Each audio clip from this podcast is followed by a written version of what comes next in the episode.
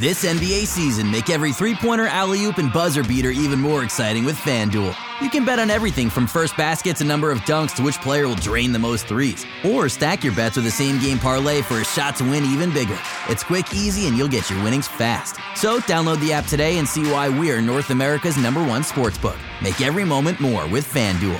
19 plus and physically located in Ontario. Gambling problem? Call 1 866 531 2600 or visit connexontario.ca.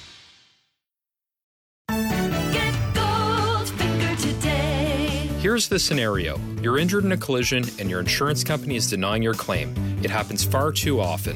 If it happens to you, call me, Brian Goldfinger of Goldfinger Personal Injury Law. My team and I work for people just like you. We don't accept cases on behalf of insurance companies, so you and your family can make sure that you're in good hands. Visit goldfingerlaw.com and get us working for you.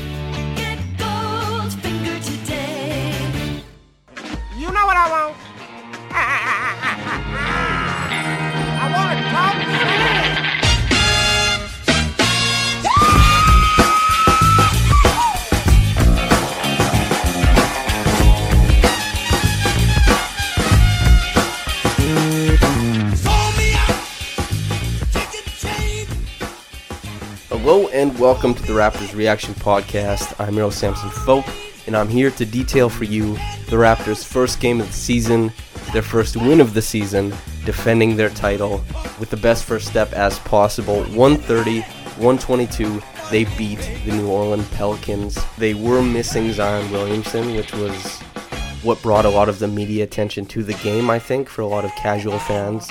But for you and I, obviously, you're listening to the Raptors Reaction Podcast. You are a fervent Raptors fan, and I, a person who covers the Raptors, very interested, intrigued, and invested in how they are doing this year. And so this game, even though it was sans Zion Williamson, was an absolute treat to watch. The first half, while kind of sloppy, which is understandable following the ring ceremony on the Raptors end, was tons of fun. There was a lot of really interesting progressions, and I guess that's the perfect way to start. So, the first thing I noticed in the game was that the Raptors were obviously a little bit sloppy. The two guys that weren't, I found, was Fred Van Vleet and OG Anunoby. Both of them started out the game really well to my eye, Fred especially, and this is obviously going to be very, very consistent throughout the game. Fred, he played fantastic, and it, he was a treat to watch tonight. He did a fantastic job running the pick and roll tonight, which is that has been the biggest struggle he's had, translating his game from bench guard to lead guard, and that's not a full transformation yet, but tonight was a hell of an indication that he might take a step that way. He's always been a great shooter. I mean, that was what he made his money on, right? Was hitting threes next to Kyle Lowry, playing off ball, playing gritty defense. But tonight, Fred Van Vleet probably had more possessions used than Kyle Lowry, and certainly was, and this is not a knock on Kyle Lowry, was more effective in the lead guard role. And they did play like they played in tandem together a lot, and that was great to watch. But watching Fred handle the offense tonight was really something. And the first half, it was it was kind of awesome to watch. He started out, he came out gangbusters. He was hitting every shot, deep arcing three pointers, open ones, and he was getting to the rim and finishing. I talked about this on the last episode of the weekly podcast with Blake Murphy. We were talking about how Fred needs to finish better at the rim. That is fifty four percent won't translate to a lead guard position because you have to be able to finish at the rim. And tonight he was spectacular. And in the first half, he just he didn't push as hard for his shots or his possessions, but he came out really strong, and that was so encouraging to see. And that was that was awesome to see. Another thing that was obviously awesome was OG Anunoby making aggressive cuts to the rim, rebounding pretty well. I thought he was putting pressure on the smaller guards, like when he had Lonzo or E'Twaun Moore in the paint. Mind you, Lonzo is not small for a guard position, but relative to OG, he is small. And OG putting the pressure on them as as a rebounder. And OG, he hit his first three. He was aggressive, and that was fantastic to see. His defense, as we'll get to later, especially late in the game, was was paramount to what the Raptors were trying to do on that end, and that was obviously wonderful to see, and that was really encouraging as well. Uh, the thing that isn't that encouraging, at least at the start, but was okay overall, was Marc Gasol, who did end up finishing the game for the Raptors, but it was really tough sledding early on. He was really slow on closeouts. He wasn't very effective rebounding the ball. The Raptors were getting killed on the glass when the ga- start of the game was happening. And, you know, it, to link back to that ring ceremony thing and the emotionality of it all, there is probably a correlation there, right? And you don't expect Marc Gasol to be as ready to rebound as ever after he's, you know, had this huge long season where he wins the World Cup. He plays into game 6 of the NBA finals and he's at an advanced age for the NBA. When he comes in, there's probably going to be an element of him playing himself into game shape because he didn't have as much time off as everyone else and so he needs to rest his body a little bit. Maybe the intensity won't be there as much for the very start of the season and, you know, they're champions now, so maybe there was a little bit of we're champions. It obviously didn't happen with guys like Pascal Siakam and Fred VanVleet, or Kyle Lowry for that matter, who played his butt off all game. But with Marc Gasol, it was a little bit lackadaisical. To pick up where he was leaving it, though, Serge Ibaka, I thought, especially in the first half, was dynamite. He he had a really really good run when he was playing with the starters, and I thought he did a commendable job when he was playing with the bench guys. Mind you, Nurse didn't work in very many bench guys. We're talking Norman Powell because Fred Van VanVleet did start, Terrence Davis. That's like it. The rotation I think was 8, which is a pretty tight rotation for the regular season. But if we look back at Nick Nurse's comments about the new guys not having what it takes or not showing what it takes to compete with the Raptors at this point, maybe that's what he's waiting for. He's waiting for everyone to catch up. And until that happens, he might not he might not play anybody like that. And that's, geez, that's one way to go, especially with you have guys like Kyle Lowry, Marc Gasol, who you think might need a bit of time off the court, a bit more rest this year. But uh, obviously, that wasn't the thinking tonight, which is which is interesting. But back to Serge Ibaka, I thought he did an awesome job rebounding the ball. His rotations on defense were pretty crisp, and especially on offense, he really got after it. He put the pressure on the Pelicans defense and especially at the start of the game, he was one of the only people doing that, and that was really refreshing to see. So I was really happy with how he played in the first half. Siakam might be the biggest story from this game outside of VanVleet, who was terrific. Siakam did his best in this game, and even though he didn't shoot his best in this game, he was pushing the pace all the time. He was rebounding like a madman. He got after it, and rightfully so, he was putting all of the pressure on the Pelicans defense sans Serge Ibaka, right? There was he was really, really aggressive. So where Fred VanVleet was more in the finishing phase of his game in the first half, he was finishing possessions. When he was working in assists and creating buckets, it wasn't as often in the first half because it was a bit more relaxed. Obviously, in the third quarter, things changed for Fred VanVleet, but back to Siakam for now. Siakam in the first half was pushing the envelope. He was getting after it, transition, pushing all the time, going at the rim, really hungry, not shooting a superb percentage there in the first half because there was Derrick Favors is lurking, Jahlil Okafor is a big guy, and Brandon Ingram is really, really long. So if Siakam doesn't fully clear him and get past him, Ingram is kind of going to be lurking around with his arms and his wingspan when Siakam's trying to finish. So it was he had a lot of things to work around, and he's still kind of finding his space as the main guy on the Raptors. But it was really fun to watch him work tonight, and he was definitely energetic, and he had a lot of finesse to his game. There were obviously his patented spin was involved, and there were a couple really slick finishes that he had, and that was that was great to watch. On the other side, Jrue Holiday didn't get as much of the ball as I thought he might have. Brandon Ingram Lonzo Ball, Josh Hart, the the three pieces of the Anthony Davis trade, I thought they all looked pretty great tonight, especially Ingram early on and especially Hart later on.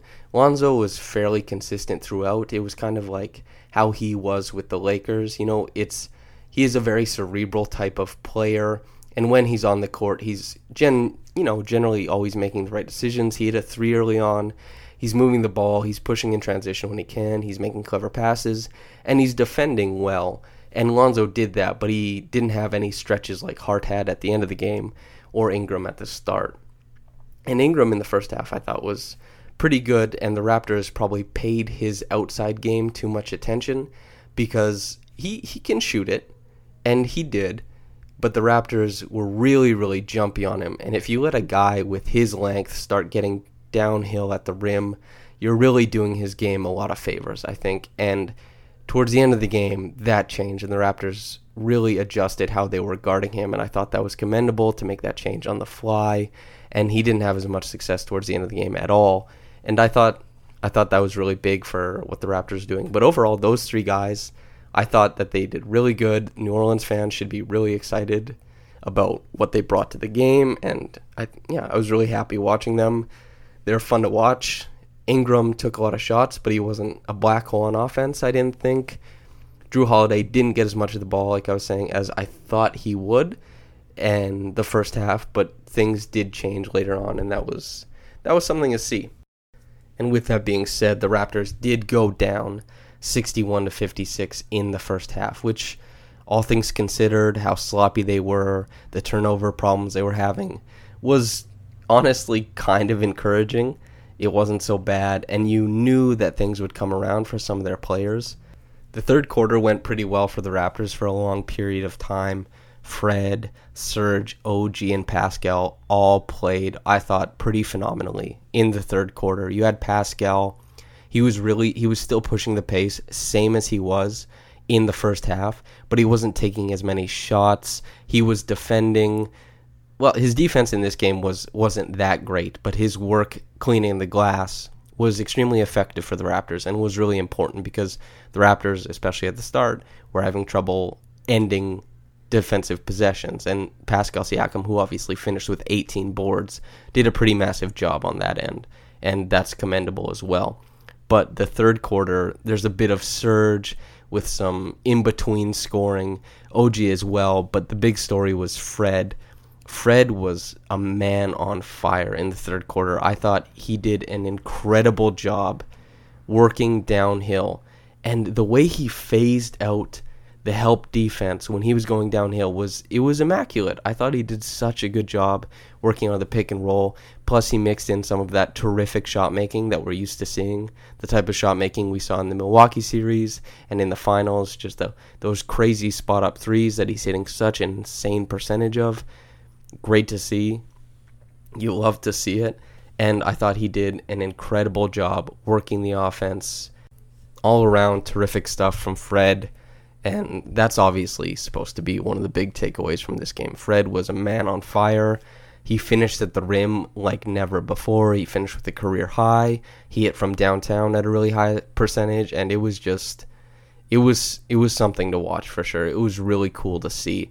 Unfortunately, at the very end, after he split the defense and was trying to go to the rim, he kind of went into the stands, not Shaq jumping into the stands type of thing, but he was walking backwards. His momentum is slowly coming to a halt, and he stepped on a camera person's foot, kind of tweaked his ankle, it seemed like. Had to go to the locker room, and he did get subbed out at that point. It was pretty normal, but he did go to the locker room, got it checked out, and when he came back, there was, for probably like six of his playing minutes, a bit more trepidation on his end with how he was attacking. He did overcome that though at the end of the game. That was something to talk about as well. But Terrence Davis, in his stead and playing next to him, I thought did a fantastic job. I would be remiss if I didn't mention Terrence Davis in this game. I thought he was really, really heady. He had a couple nice cuts. Serge Ibaka found him on a cut in which it took Davis three tries to get it up and into the basket, but he got two offensive rebounds. He made it count. He got a couple steals. He drew a charge. He really got after it on defense. It was a hustle game for him, and I thought it was just it was commendable. He also hit a three. He just did a fantastic job of filling in to a Raptor squad that didn't seem so deep, right? Nick Nurse is only running an eight man rotation in the regular season. And I understand you want to win the opening game, you're the defending champs. Yes, but the fact that Terrence Davis was the guy who, who got in, not a guy like Stanley Johnson, not a guy like well, I guess McCaw and Hollis Jefferson are injured at this point. Not a guy like Matt Thomas. It's it's really good for Terrence Davis. Not a guy like Chris Boucher even, right? Really good for him. And that it's worth talking about the lineups. I thought it was really, really fascinating how Nick Nurse was switching things up. We saw a lineup with Gasol, Ibaka, and Siakam all on the floor. We saw a lineup with Lowry, Van Vleet, and Davis all on the floor. So you have the really big lineup and the really small lineup. And the fact that he started Van Vleet and Lowry in tandem in the backcourt, but also always had one on the floor, I believe. And I I just thought it was his the way he mixed the minutes tonight was really something. I have to go back and when I rewatch the game for when I write my piece for tomorrow, it I'm obviously gonna gonna get into it, but it was really interesting to see the way that he broke it down and he let it play out. So that was that was good. The Raptors went into the fourth quarter up 88-86. Fred's injury did take away a bit of the momentum, and that did affect the offense a little bit going forward, but they did win that quarter by seven. They played really well in the third, especially offensively, and that was largely on the back of Fred Van Vleet, but not without the contributions of Pascal, Serge, OG, Terrence Davis, and Kyle Lowry throughout was a consistent force. Even though he wasn't as sharp as he usually is, he was an absolutely consistent force.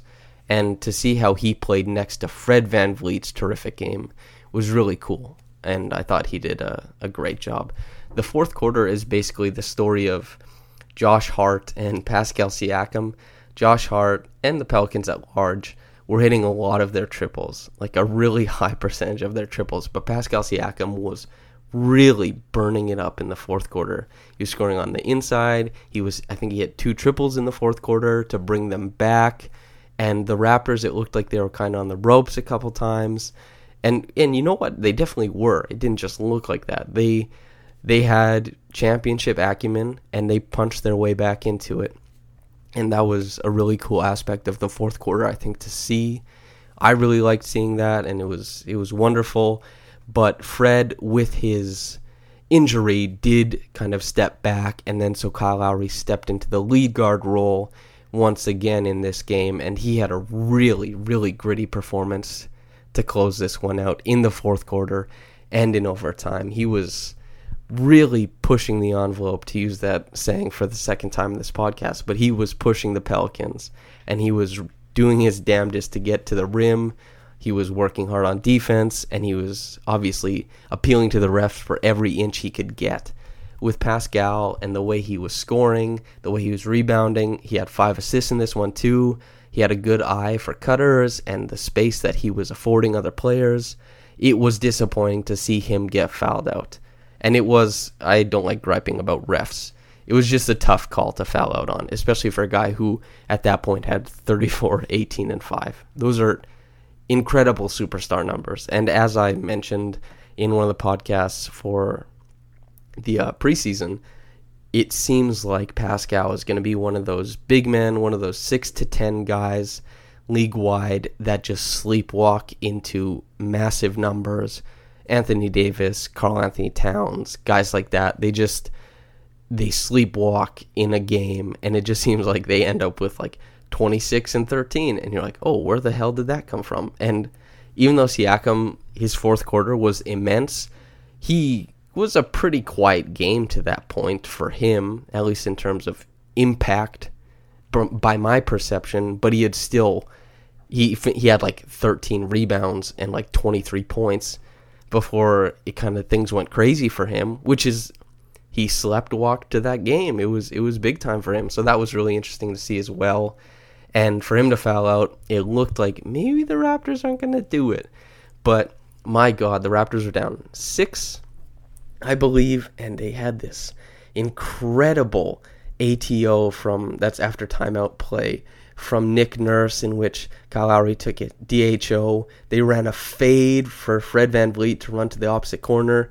Kyle Lowry took one hard dribble, floated it over there. He hit the three. And my God, it was a gorgeous shot. And yeah, fantastic finish to the fourth quarter, except for one part.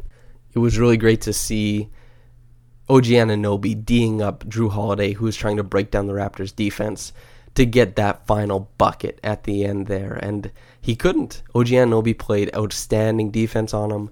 The Raptors got the stop. And on the other end, Norman Powell dribbled for like, I guess he had the ball for 14 seconds. It was a straight up. It was flattened out.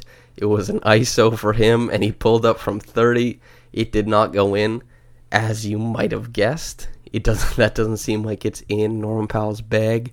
That was like a play they might have drawn up for Kawhi last year or Pascal against the Suns when he hit his game winner. But like, my God, Norm was the play call, which was kind of shocking because Nick Nurse had drawn up such a gorgeous play for Van Vleet like a minute and a half previous. So that was something else. Overtime, I think, was where the Raptors really found their groove. Marcus All finally breaking out of his funk. He played better, moving the ball as a five out center. He had some nice elbow possessions. And by nice, I mean like the Raptors were trying to break up the monotony of their offense, so they threw it to him in there, and he didn't score from there, but he was moving the ball out of there, and they, they got some decent advantages out of it. So that was nice to see. He scored that end one at the end of the game. Fred hit the three to get to 34 points. It was just big time finish from the Raptors, and then Kyle Lowry hit the three. That was the absolute dagger. It was a great game. It was terrific to watch, and kind of hilarious that the whole world, well, not the whole world, but a large percentage of the viewers had to watch that instead of seeing LeBron James and Kawhi Leonard tip off the season, which is it seems it would be funny if that was a subplot in Nick Nurse's brain. You know what I mean? Wouldn't that be wouldn't that be so funny if he was like, "Ah, we're to let Norm Powell hoist up a 30-footer. I don't want anybody to be able to watch the start of the Lakers Clippers game." Obviously not real, but incredibly funny to to imagine about. The Mitchell Robinson Award, which is the award that goes to the villain of the game, and because Mitchell Robinson had that egregious foul where he, he injured Kyle Lowry last year. Mitchell Robinson's a guy like. Unfortunately, he is he is villain esque because of that one play, and it was on or in the rather in the first game that I covered as the new host of the Raptors Reaction podcast. And so the Mitchell Robinson Award goes to the villain of the game, the villain being the camera guy who Fred stepped on. Because there was there wasn't anything particularly villainous about the Raptors in this one or the Pelicans in this one and the only villainous thing that happened was a foot that was sticking too far out. Fred Van Vleet, who ended up scoring a career high, who was fantastic, possibly getting injured or tweaking something on the play is a little bit disastrous, you know what I mean? And that it just happens to be that's the one. The Reggie Evans Award, you guys know Reggie Evans, you know his ethos, you got to play hard, you got to work hard. It's Fred Van Vleet was the best player in this game. I'm going to say that. I love Pascal. Pascal was 1B to Fred's 1A, but there was a lot of work going on from Pascal and Pascal's glass eating definitely earns him the Reggie Evans Award. At the end of the year, we'll tally up who has won the most. You guys can guess who that'll be in the comment section if you like, and I'll probably think of a prize to whoever guesses the whoever guesses correctly who has the most Reggie Evans awards at the end of the year. I'll think of something good. It won't be not worth your time. It'll definitely be worth your time, and that's that's a promise for sure. I'll try and work something out. So whoever you think will have the most Reggie Evans awards at year's end, put that in the comment section, and I'll I'll take them down and I'll see what I can what I can do about it. Quick reaction comment is from Diggs. He says, Someone in management has to ban that sloppy camera guy from working the baseline. Fred clearly placed his leg in a spot where he expects it to be safe, but big dude there is leaving his foot out way too far. One dumb act could cost us 10 times that guy's salary. We got away this time, but I hope they're proactive and make sure it never happens again. Yeah, I agree. There is, it is a little bit silly that there is no room for the players on the court. You, you know what I mean by that? And I understand that the intimacy between fan and player is one of the biggest draws of the NBA. It's really big part of the NBA, and that the proximity of player and fan is is one of the one of the coolest parts about the NBA. But if you just move it three, four feet back, I don't think the camera angles get that much worse. I don't think the footage gets that much worse, and I think it would be a lot safer for players. And at the end of the day, the brand, the league will survive that type of change. But things like this happen far too often, and it's you know this isn't going to change anything going forward. I mean, LeBron James cut his head open on a camera once, I believe, and that they didn't change anything from that. So we'll see about that. But yeah, anyway, this has been the Raptors Reaction Podcast. I hope you enjoyed listening. I hope you enjoyed the game. Starting out the year 1 0, the Raptors, the defending champions. This has been Samson Folk. Whether you're listening to this in the morning or at night, have a blessed day and goodbye.